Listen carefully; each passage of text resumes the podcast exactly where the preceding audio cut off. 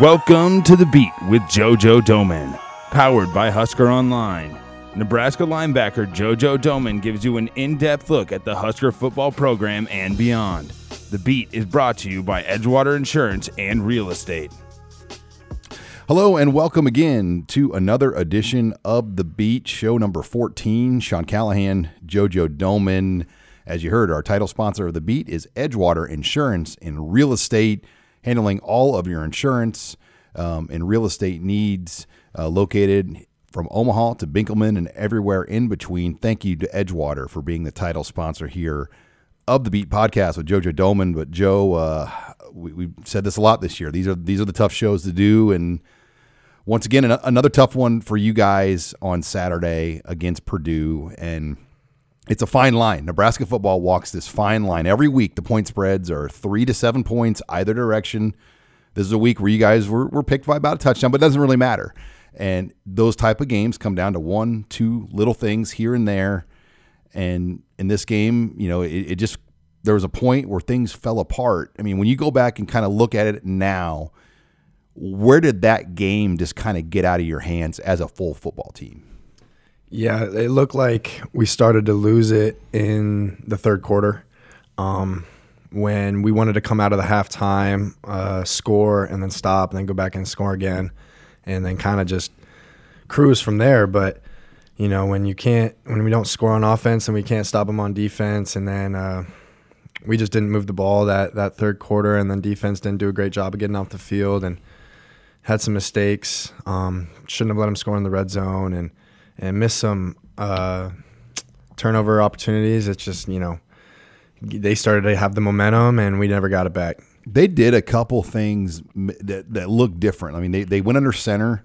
They were running the ball uh, more. They had a receiver playing running back. They got Zander Horvath back, and they kind of put a smoke screen that he wasn't going to be back this week. Right. I mean, how much of what they did in the running game was maybe different than what you prepared for? Yeah, everything they did, they've done before, but we just didn't we didn't practice it to the extent that they did it. Um, I don't think that had an effect on the on our play. Like we were we were prepared for the runs that they did do. I mean, they uh they're a, they're a, they're a pass heavy operation, so I mean they they didn't bust any runs either. So it was really they wanted I think they wanted to just control the game, uh, time of possession. You know, try to wear down our defense, keep our offense off the field, and then you know make them get off the field quick once they get on D. So they they obviously executed in that second half better than we did. Well, and when you look at what they did throwing the ball, they had just one play over 20 yards in the air. It was 20, 21 yard pass. Yeah. Um, David Bell had nine for 74. Four, he was targeted 14 times. So it wasn't like David Bell, you know, if, you, if I would have told you going into this game, David Bell would have 74 yards on nine catches. That's um, what does that come down to, to, per average? I mean, it's not. I mean, it's not a, a huge average. Yeah. You know, I think you would have liked your chances to win this game, um, but just they kept connecting these short little five, seven yard throws. How do you defend those? Like, I mean, is that all pre snap on their part that they're seeing where they can get those in and get it off quickly? Yeah, the majority of those are are pre snap and then uh, are meant to just you know hike, find the soft throw, spots, catch, get down, move on. You know, those those are designed for five yards, and those aren't going to bust it unless you miss tackles or aren't fundamentally sound. But they, they had a nice game plan. We didn't get off on third down as as much as we would have liked um, on a couple of the key third downs. So yeah, they executed better than we did, plain and simple. Yeah, your pass rush, um, you know, ha, ha, I mean, hasn't just been able to get home. I mean, is there is there something to that? Is it just you know getting off the ball harder? I mean, it, disguising your blitzes better. I mean, but how do, how do you guys improve in that area? I mean, how can you get to these quarterbacks? You're going to see teams like Wisconsin and Iowa, particularly that are going to be more traditional pocket teams where you're going to have to get to those quarterbacks. Right. Well, when you when you force their hand, where you stop the run, you know that they're in a passing down. Uh, you're able to get after the quarterback. You know, but when they're hard sending you, you can't tell if it's a run or a pass, and and it's maybe a second, third down, and short. Like you just don't know, uh, and you're not getting a in a a quick, concise read. Uh, it slows down your rush, and then it gives the quarterback an extra second, and that's all they need. Uh, you know they weren't going they weren't trying to get their quarterback hit. They weren't doing a whole lot of drop back passes. They were doing max pro and then three step was really the bulk of their passing game. So that has to that has to uh, play a factor too. You're listening here to the beat as we talk uh, Nebraska Purdue and opening headlines with JoJo Domann. I do got to ask you a couple things from the post game. Yeah. Uh, first of all, out of the gates, I, I just said, Joe, how do you explain this one? And and you know, we I don't know if everybody knows that we do a show together. It's our 14th week in a row doing a show. Right. they And should know I. I think you felt like we were on the on a show there, but we were on a statewide uh, press conference. And, and uh, were you calling me out? Were you mad at uh, people? Were, our, our mentions were pretty funny on Twitter after that. Yeah, dude.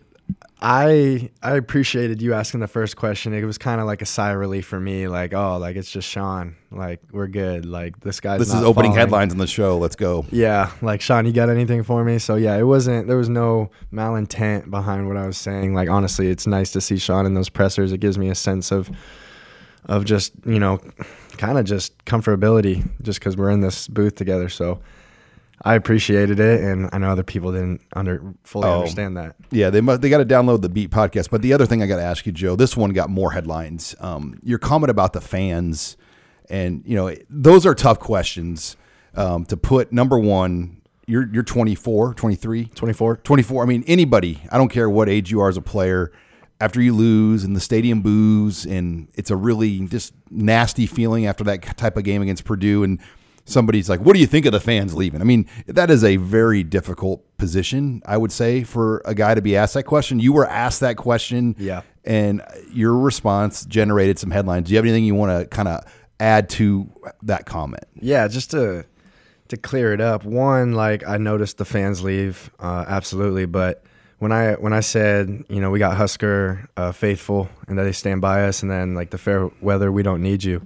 Like one, I was not talking about like the people that left our fair weather. Like I'm sure people left for whatever reason. Some of them absolutely were fair weather. Other people probably had things to do and wanted to beat traffic, thought it was over. But we were in the ball game. We were an onside kick away. kick should have happened, by the way. We should have recovered the onside kick. Like we could have used the momentum in the stadium in those moments, um, and it just it wasn't there in the full force that it could have been, which was just disappointing.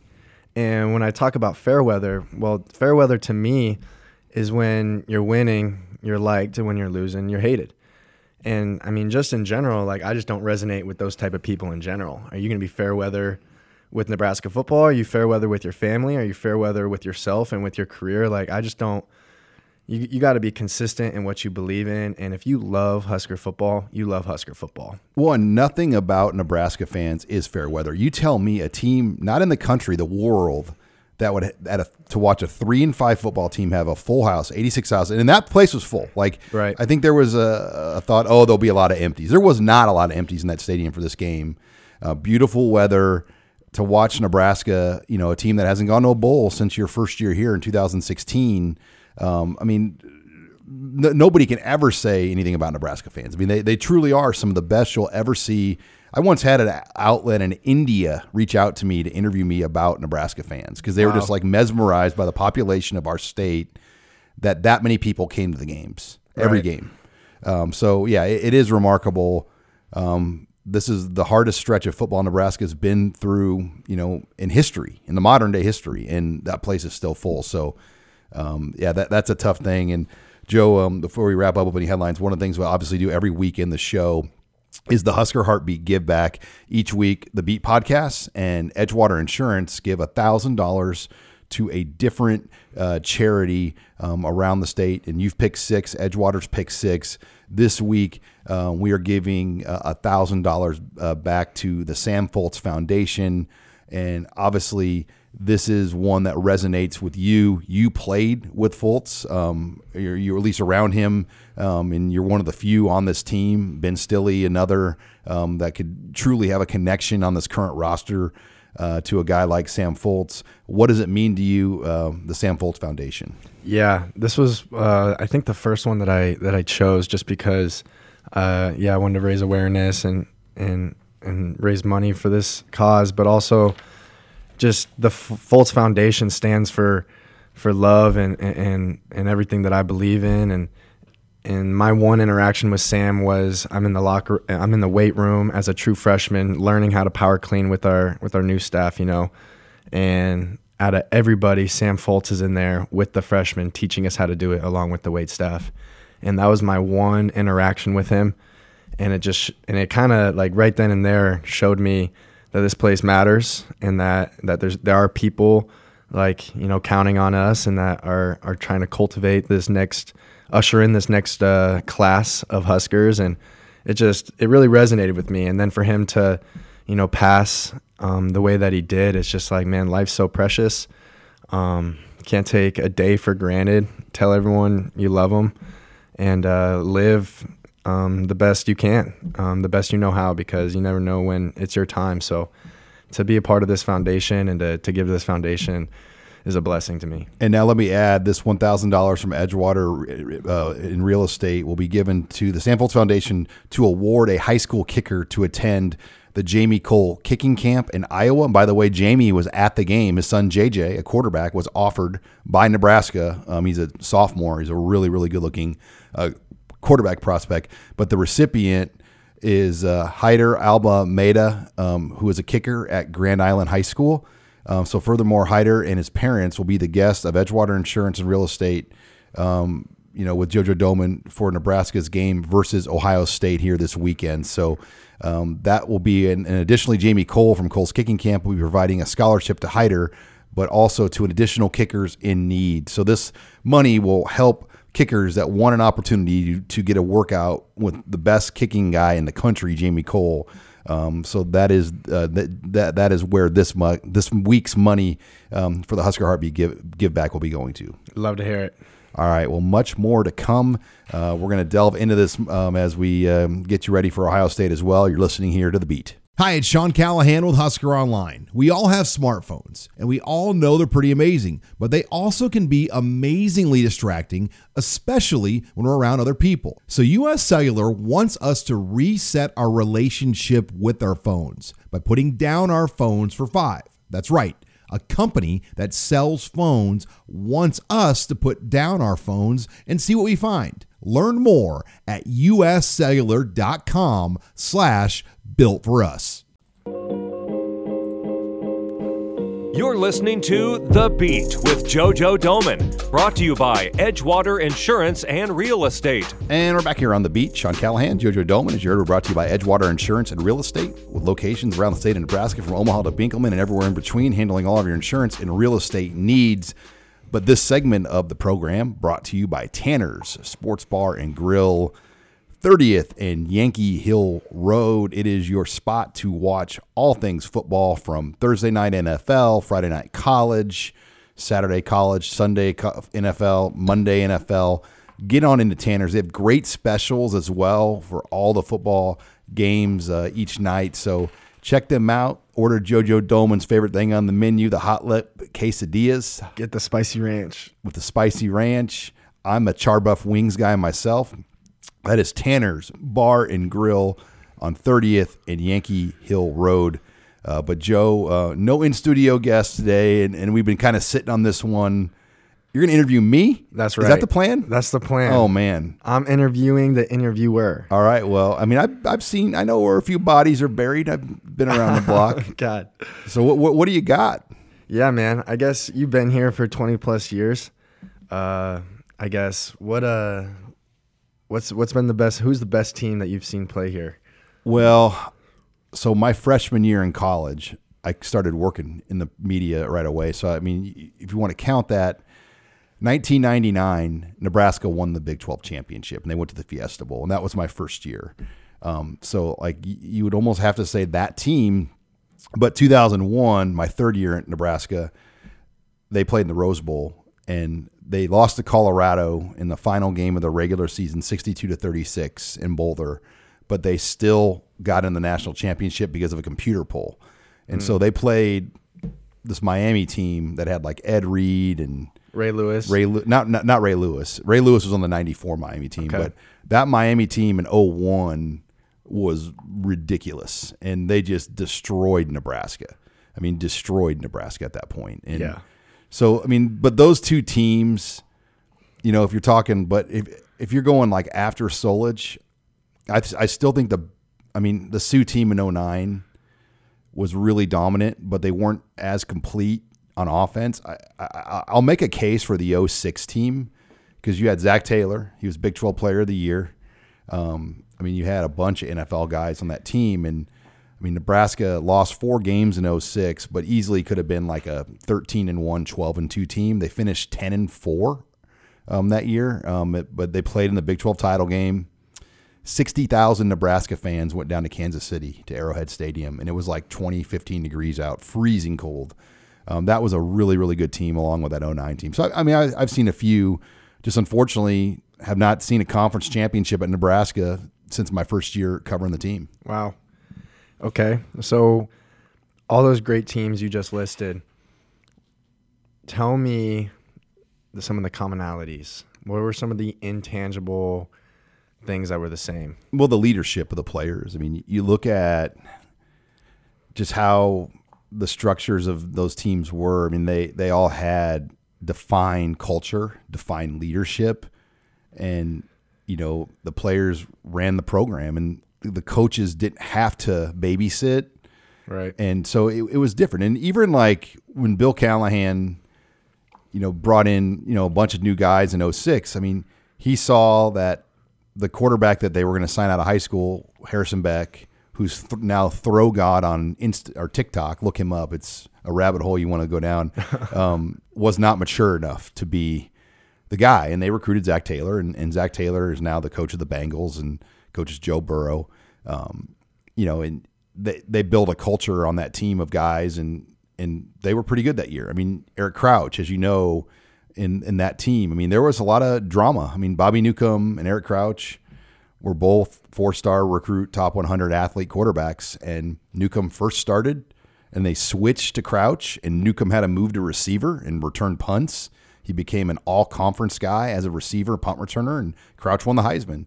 Um, so they even navigated the drama. I mean, on a much smaller scale, the Luke McCaffrey, Adrian thing. I mean, you saw that win, and Luke left. I mean, how would you like to have Luke McCaffrey right now, just to kind of help with some of your running woes, just to have another Weapon. weapon? I mean, it's sad. I mean, like Luke McCaffrey could have had a role on this team and could have helped this team, but the reality of the world we live in is different than it used to be, just because there are so many more ways for people to access players. No doubt. Back in the day, in the early 2000s, people didn't have cell phones yet, even.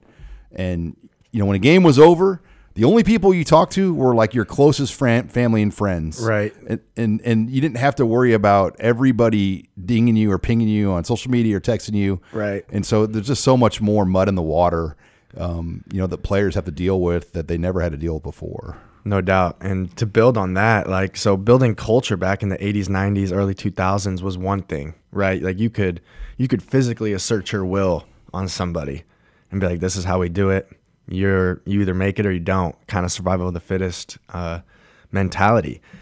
Now, with these millennials and with social media and with all these phones where everything is videotaped, like, the, the process of building culture like has to be done in a different way um, from your perspective, like in in the 21st century, like how how could what do we need to do to build culture here?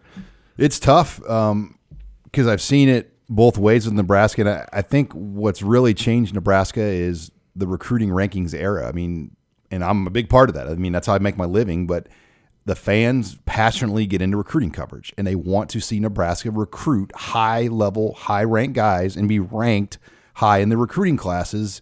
But they also want to be like Iowa and Wisconsin, who, by the way, typically recruit outside the top 25 in the recruiting rankings most years.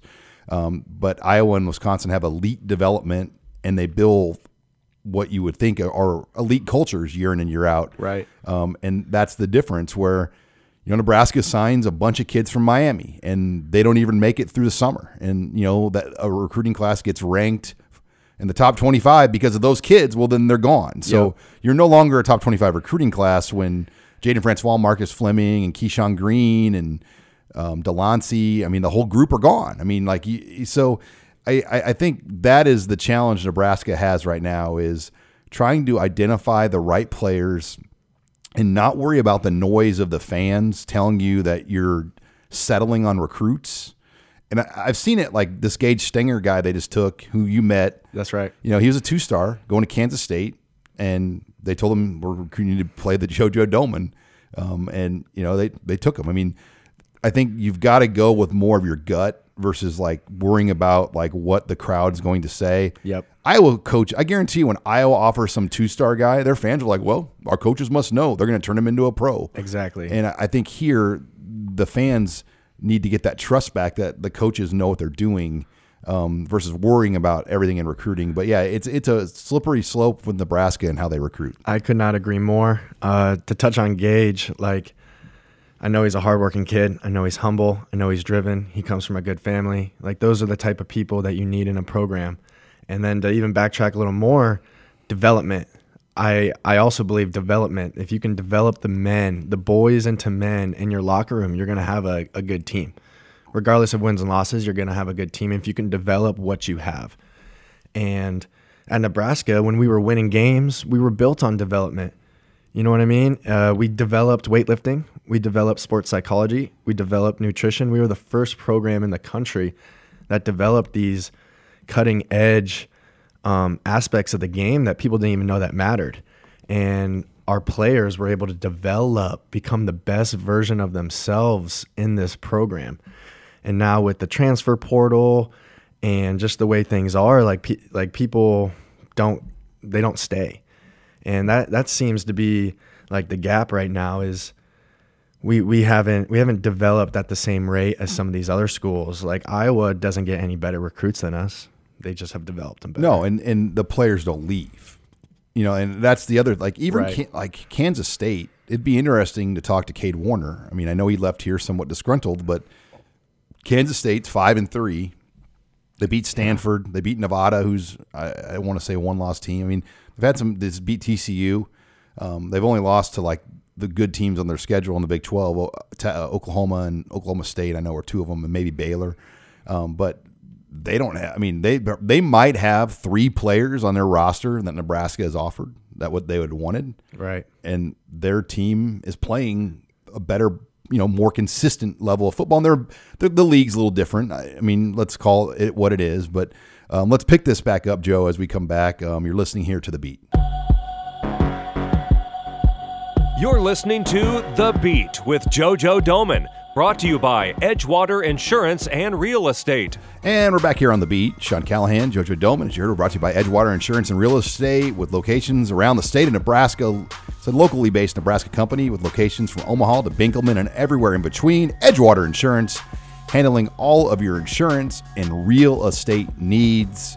But this segment of the show brought to you by Gary Michaels Clothiers, 56th and Pine Lake Road. Check them out at their new location. They dressed Nebraska football this year. Uh, everybody had those beautiful Gary Michaels charcoal gray suits on and red ties on Saturday as they made the Unity Walk into Memorial Stadium. Uh, they also dress Jojo Domann, Trey, Bryce McGowns, who do the Beat podcasts um, with some more custom gear. Have you gone in there yet, Joe? Going this next bye week. I was going to say you got to get get hooked up, That's right. I got to get in. Got to get your uh, your suits. I mean, you got you got some decisions to make. I definitely do. I don't know which direction I'm gonna go. I think I'm thinking like a. I need something spunky, like a light blue, all light blue suit or something ridiculous. I'll. They have Hickey Freeman, and that is a really, really nice brand of suit, American made brand. Um, it's a real. Check out their Hickey Freeman. They could probably find it in their catalog, order you something custom. Uh, but check out Gary Michaels Clothiers, proud segment sponsor here of the show. But let, let's get back into what we were talking about. We were talking about cultures, maybe teams that don't have the talent of Nebraska that are playing better than Nebraska right now. And you know, you, you look at Nebraska right now. You, you guys, and I, you can get into spreads or not, but Nebraska was favored in six of the nine games this year, and you're three and six. Yep. Um, but let's zone it in even to more: the Purdue game, the Illinois game, the Minnesota game, and you know, I think if you were just a casual football observer, you would say Nebraska has maybe the leg up in overall talent on the roster in terms of recruiting. Like, how many of their guys would you really have recruited versus how many of them would they have wanted to have on your team, um, on, on their team? So it, it, it's an interesting discussion, Joe, when we, we get into this. Yeah, it is. Uh, we can, we can keep getting into it, but uh, culture, man, it's a it's a crazy thing. Can't really pinpoint it uh, at this moment. Maybe ten years from now, I'll be able to look back on my time here at Nebraska and see it more clear. But uh, yeah, while you're in it, like you're just, I mean, I'm just trying to do the best that I can and bring people along with me And you know, through the adversity of this season, like we still have to, we're going to show up this week and, and give it everything we got, uh, regardless of uh, the result last week. So that's kind of our mindset moving forward. It's like we we just have to keep going. When I, I think about these four years under Coach Frost, and and there were some challenges that he walked into, and we know they're well documented. Um, kind of where the program was at in 17 and you, you know I, I look back at it and I, I think he tried to take a couple not not shortcuts but chances on guys like a Maurice Washington or you know just certain situations uh, of guys that you know that you thought might work out. I mean, took a chance by not taking Joe Burrow. Joe Burrow wanted to come here. I'm very close to Jimmy Burrow and his family. I mean, this is where he wanted to go out of high school and out of Ohio State rode with Adrian. I mean that that that's what head coaches make those decisions. That's what they want to do. Um, you know they and you know you, you, think back to some of these what if type deals and kind of how things were handled from the start. Um, you know you, you, just wonder if there was something different now back in the first year that you could have done different to to start the culture off the right way and get it in a better spot. Where you know and the culture is fine now, but at, at least the on field results. Right. Yeah, man yeah, hindsight's twenty twenty, and I know it's it's hard. I wish I had the answers, um, but I don't. So, yeah, man, just really trying to live in this moment and uh, let the past be the past, and let the future take care of itself. And all we have is right now. So, how are, what what are we gonna do with it now? Kind of transitioning from culture to NIL, Sean. Uh, what are your thoughts on this new NIL world, and where do you see this thing going? You know, it's kind of uncomfortable sometimes when you think about it. I mean, I think there's nine guys driving cars now um, around student athletes for football and basketball, and but the reality is it's not going anywhere. Um, and Nebraska has to embrace it and figure out how to use it right. And I think they are, um, yeah. you know, with what they're doing and, you know, ABM and, and some of the stuff there and open doors. And I mean, there, there's some really, really good companies right here in Lincoln that are giving Nebraska's athletes. What what still confuses me is when you hear like uh, Ohio State quarterback getting over a million dollars. Like, right. are they getting the million? Like, I, I don't know if they're getting like that money like right now or like what what is like the stipulations. And you, with your family's background, especially your dad, like you don't just hand a 18 year old a million dollars. You can't do that. So like I, I don't understand like when you hear like the Alabama or the Ohio State guy getting that kind of money, like as a freshman that maybe hasn't even played it down yet, because what happens if they leave? Right. Put yeah, just put yourself in that situation. Like, what are you gonna do? Are you gonna are you gonna grind harder? Are you kind of gonna get content? Well, look uh, at Rattler. Yeah. I mean, you guys played against that guy, and we talked about this. Like, it's almost like he was like trying to protect himself in that game. Like there was a time where he could have ran in the end zone, got a touchdown, and instead he ran out of bounds. Remember right. that play? Yep. And it was, it was, like, man, is is the money and the projections changed the way he plays? Yeah, it it, it seems that that's potentially a thing going on. I mean. I mean, I'm I'm benefiting from NIL, and I appreciate this, and I appreciate that we can benefit off our likeness. But if if anything, it makes me want to go harder. Uh, on the field. Like it makes me feel like I need to prove earn myself it. that much more. I need to earn it, and not the opposite. But if I was handed 100k more plus, like I don't I don't know if I'd feel the same way. Well, a college kid doesn't even, let alone a lot of adults, don't even know how to manage or handle that kind of money. Yeah. I mean, come on. Like for an 18 year old, that's a kid in the lottery.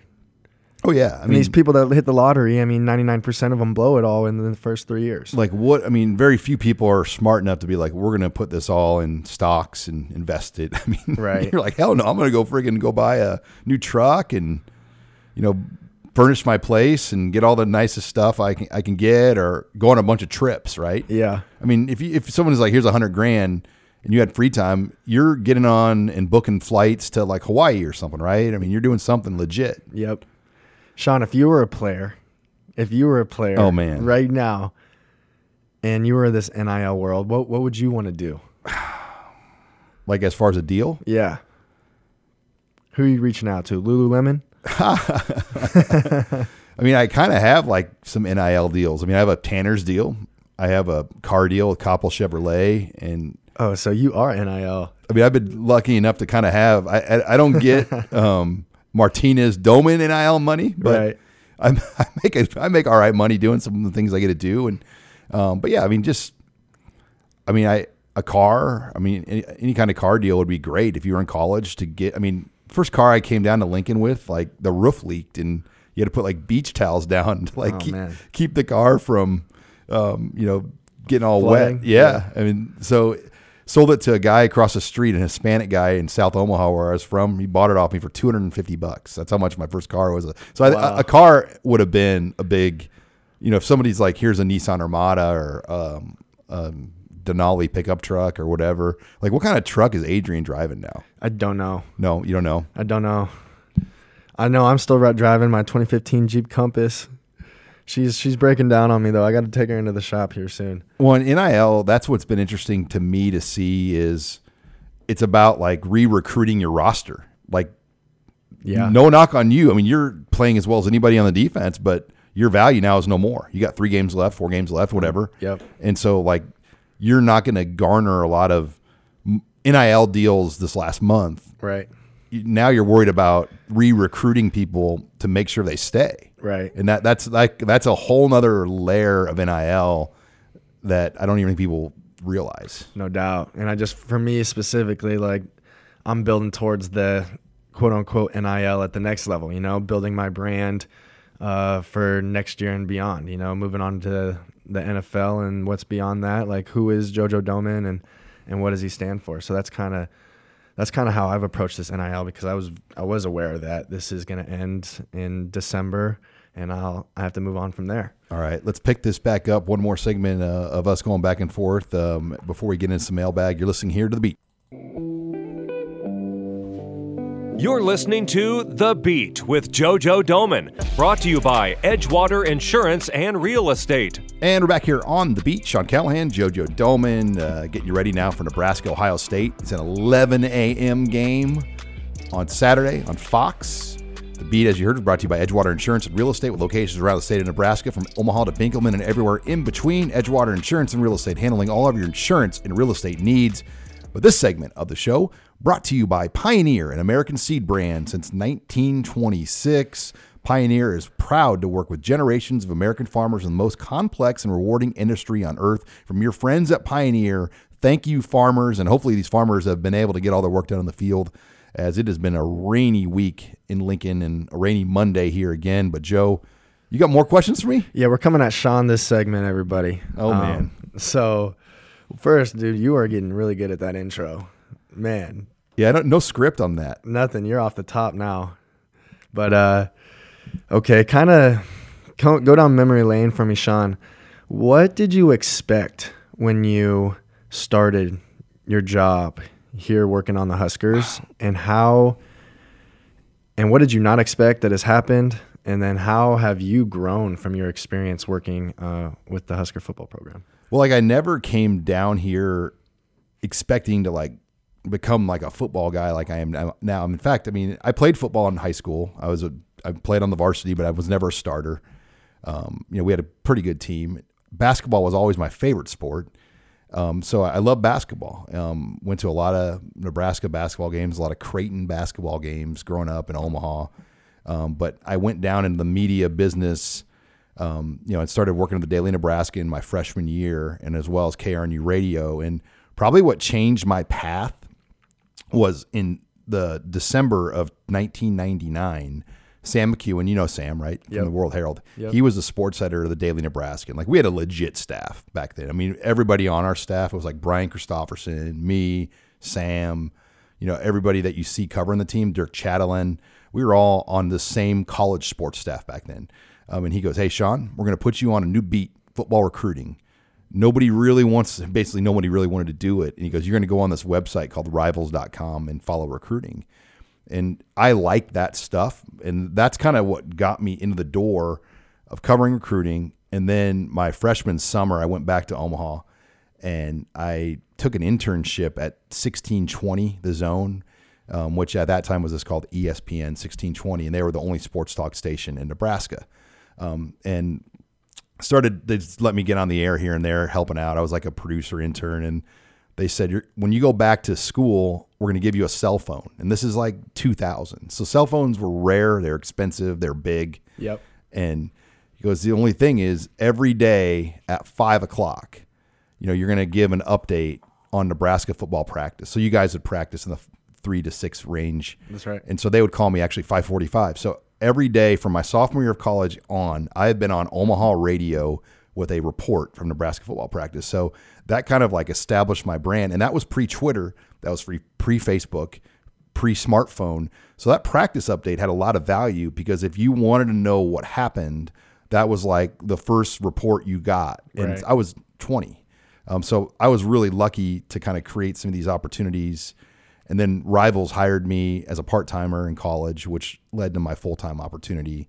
Um, so yeah, my path to what I'm doing, I never expected it to be this way, but it's just grown into this thing where I was really the first internet guy. There wasn't any like when I first started, people acted like the internet was like the plague. They're like, "Oh, the internet." No, like they used to not even like let me get a credential like I had to apply as a radio station to get into games. They would like we don't credential inter- internet sites, um, so it, it, it was it was a unique time, um, and I got in at the right time and been able to take advantage of it.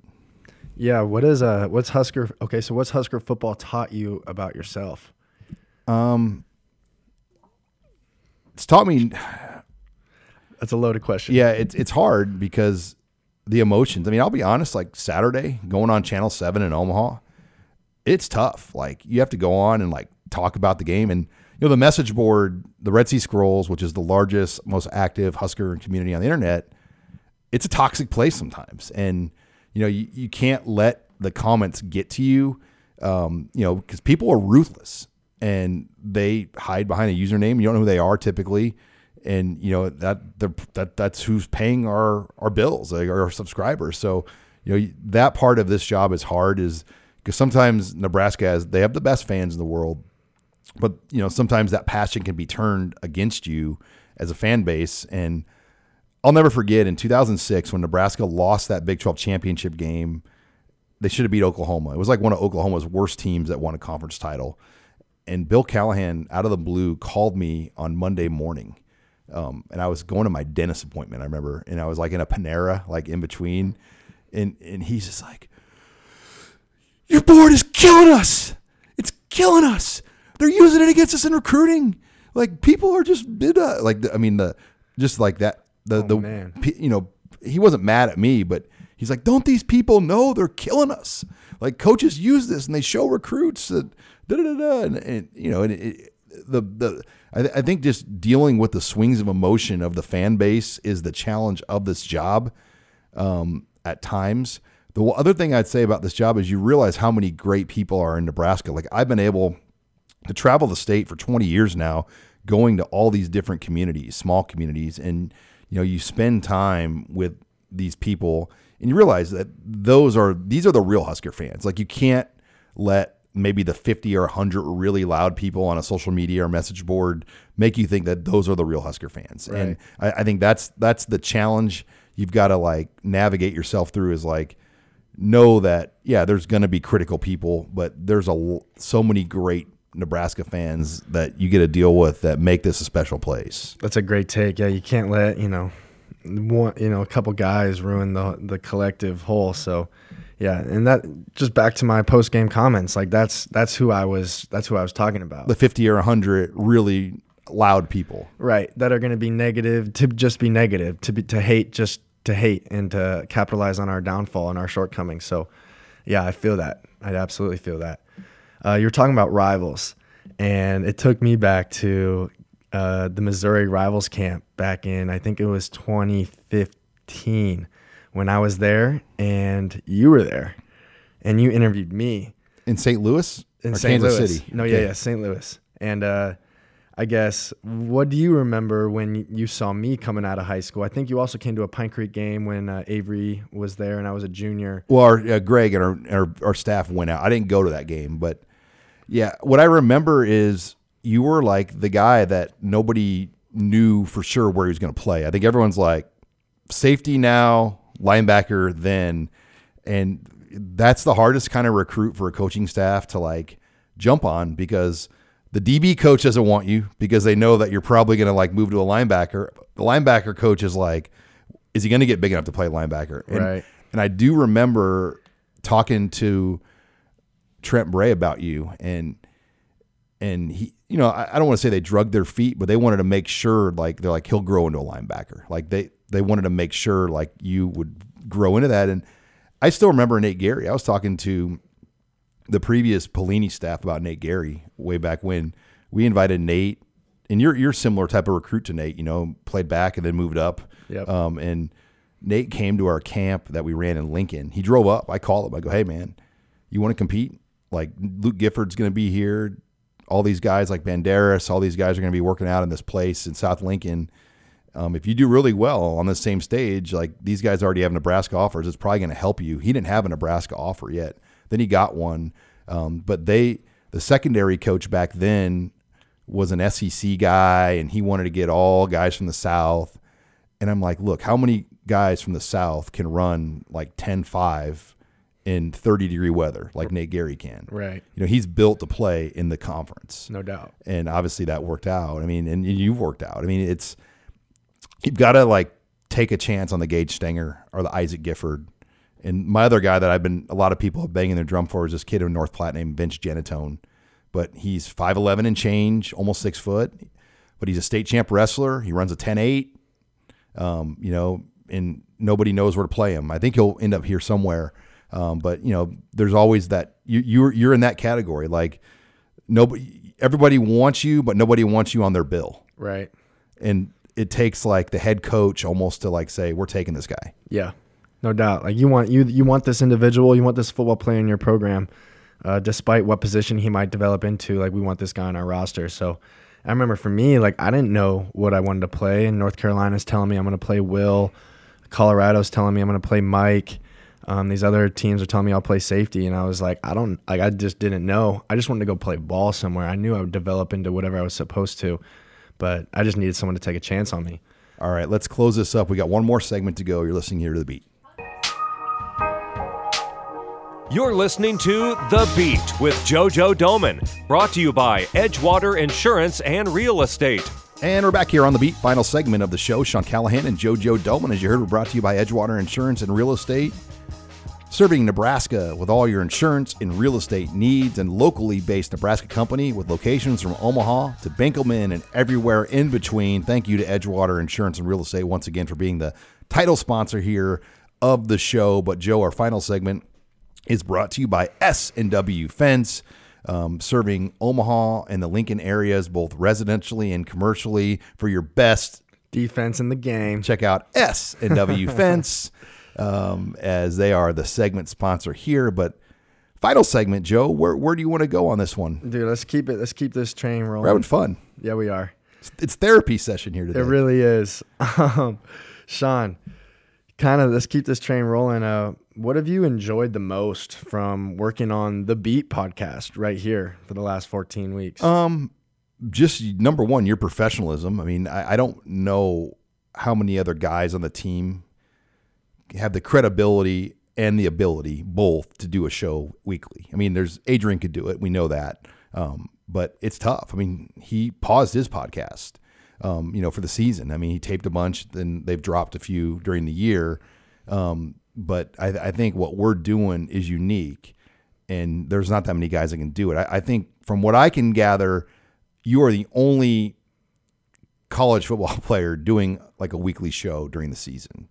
And you know that, that that's not easy, man. And you know we I think we make it work together, and we have a good relationship to like schedule and get things taped. And yeah. um, so that's been the fun part because you know you've made it easy, and obviously your your family, um, working with them and getting to know them, and and even your girlfriend Megan. I mean, it's, it's just been fun to do, and it's hard to believe we only got four left after this one. Man, yeah, dude, it has been tough, but it's helped me to be present and it's helped me to keep perspective. Um, you know, this I, I, I get to show up to this podcast and and and I just have to, I have to think positively. You know, like I am a positive person, but it doesn't mean that I don't get in these negative thought patterns. You know, it doesn't mean that I, sometimes like I you know, I might I might be weak in certain moments, and this podcast has really revealed that to me about um, those times where like I can't, I, I can't, I don't want to be spreading that negativity. Like I, I just want to come from a place, a place of positivity and, and love, and and this this has brought that out of me. So I'm also uh, very grateful for this opportunity. Um, to uh, the next question, who's uh who's been here? You've been here for 20 plus years. Who's been like your most? Who's the who's been your favorite player? Plain and simple, Um, favorite player. Gosh, there's been so many, but I really liked Zach Taylor. I mean, he's up there for me. Just the way he carried himself, like the dude ran like a five two forty, um, but just believed in himself. And I mean, his dad played for OU, and he went to Wake Forest, and Wake Forest switched offenses. Jim Grobe got there, or whoever got there at that time, and you know he wasn't a fit. So kind of like Tanner Lee, and he had to go JUCO, and he went to Butler, and bet on himself, and came to Nebraska, and then was the Big Twelve Player of the Year. And I'll never forget, like they played in 05, they played a Michigan team with like Chad Henne, and I mean they were freaking loaded, like loaded, you know, like NFL guys everywhere, and Nebraska had no business winning that game, none. And like he was getting smoked, and the courage that he showed, you know, to win that game in the Alamo Dome, and that's I wish the Alamo Bowl was still a part of the Big Ten. Um, it was a Big Twelve and a Big Ten game, but you'd play in the Alamo Dome, and you know you'd have a week on the Riverwalk, and I've covered three Alamo Bowls for a week, and man, those are some weeks. There there was a year when so Pelini, imagine this bowl trip, okay? Um, Pelini, I'm sorry, Solich got fired, and Pelini was like in his 30s, and they made him the interim head coach, and they pretty much all the coaches pretty much knew that they weren't gonna have a job after the bowl game. So imagine how fun that trip would have been, Man. for a week in San Antonio. They probably just sent it. It well, they played like they played their their nuts off in the game. I mean, Michigan State had no chance in this Alamo Bowl, um, and that was this was 2003. But Richie Incognito was on that team, and there was a team fiesta like where both teams win, and Michigan State's players tried to pick a fight with Jamal Lord at the party. Incognito picked up a chair and threw it across the room. Jeez. And it got, I mean, it got real, real quick. Yeah. Uh, and I remember I ran back to my hotel room and started to try to write that up and get it up. But um, I mean, just the first, I remember the first practice in the morning, guys were like puking because I'm they're out, you Oh, know, yeah. and you know closed it down and morning practice and and uh, I, I- just like man, this is gonna be an interesting week in San Antonio. But luckily there was no arrests made. Um, but yeah, that was always a fun trip. But that that game in 05 with Zach Taylor, just the the way he played, he's still the last player in Nebraska to win Conference Player of the Year on offense. Wow. And now he's doing great things with the Bengals. Yeah. And I joke he's coaching Joe Burrow, so at least one Husker got to coach Joe Burrow. There we go. That's funny. To uh, let's backtrack a little bit. We just talked about the wave of emotions that makes this job uh, difficult at times. Uh, the Red Sea Scrolls that makes your job dis- difficult at times. How have you been able to keep perspective and to handle that wave of emotions? And how do you, Sean, show up uh, with this energy and charisma and positivity week in, week out through the ups and downs of Husker football? Yeah, it's it's hard. I mean, because so many of the fans they call the media out always, like especially in the bad moments. They're like, everyone is scared to ask Frost the tough questions. I mean, they, they want us to go in there and be like Skip Bayless or just like some Right. you know hit artists, and you know, everyone that's doing this job, you know, I, I think is a pretty reasonable, level-headed person, and you know, I, I try to only, you know, I, I ask questions that I would ask anybody. I'm not going to like go in and try to show up the coach, and I think they fans want you to go in and ask like loaded statements and call those questions. Right. How does it feel to be the worst team in Nebraska football history? Exactly. I mean, they, they, that that that's kind of like what they want.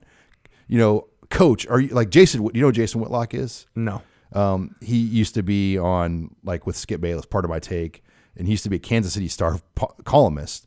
And you know, he's one of the most well-known sports writers in the country. Um, and big black guy, played football at Ball State.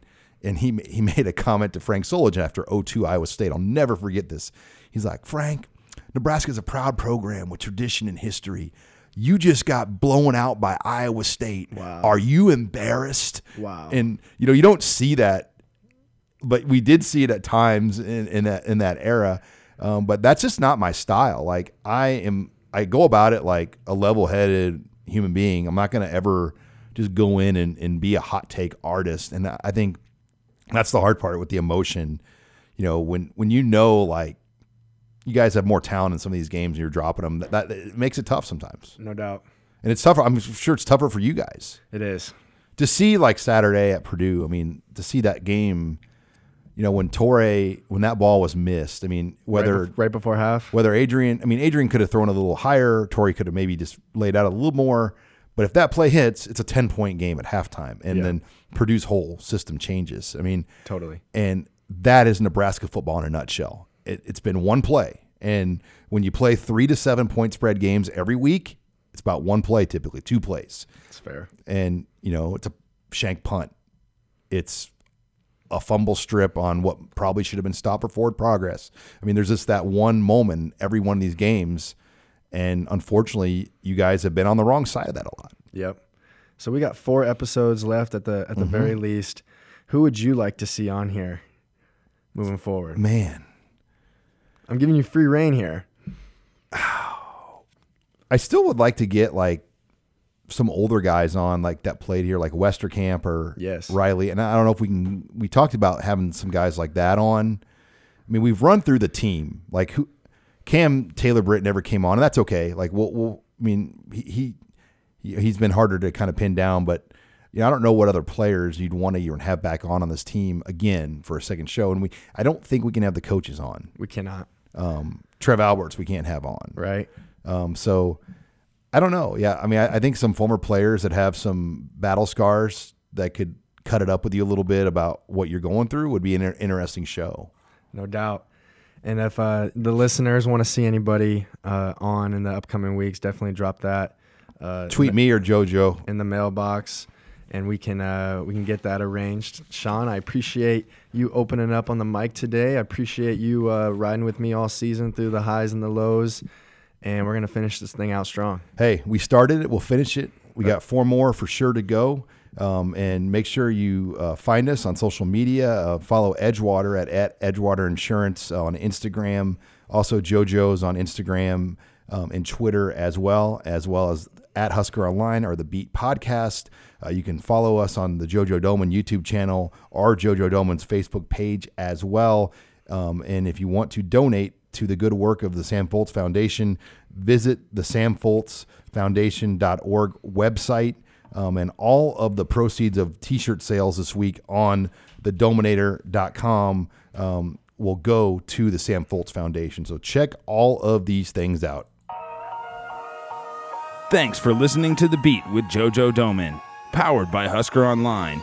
Join us for another show next week, brought to you by Edgewater Insurance and Real Estate.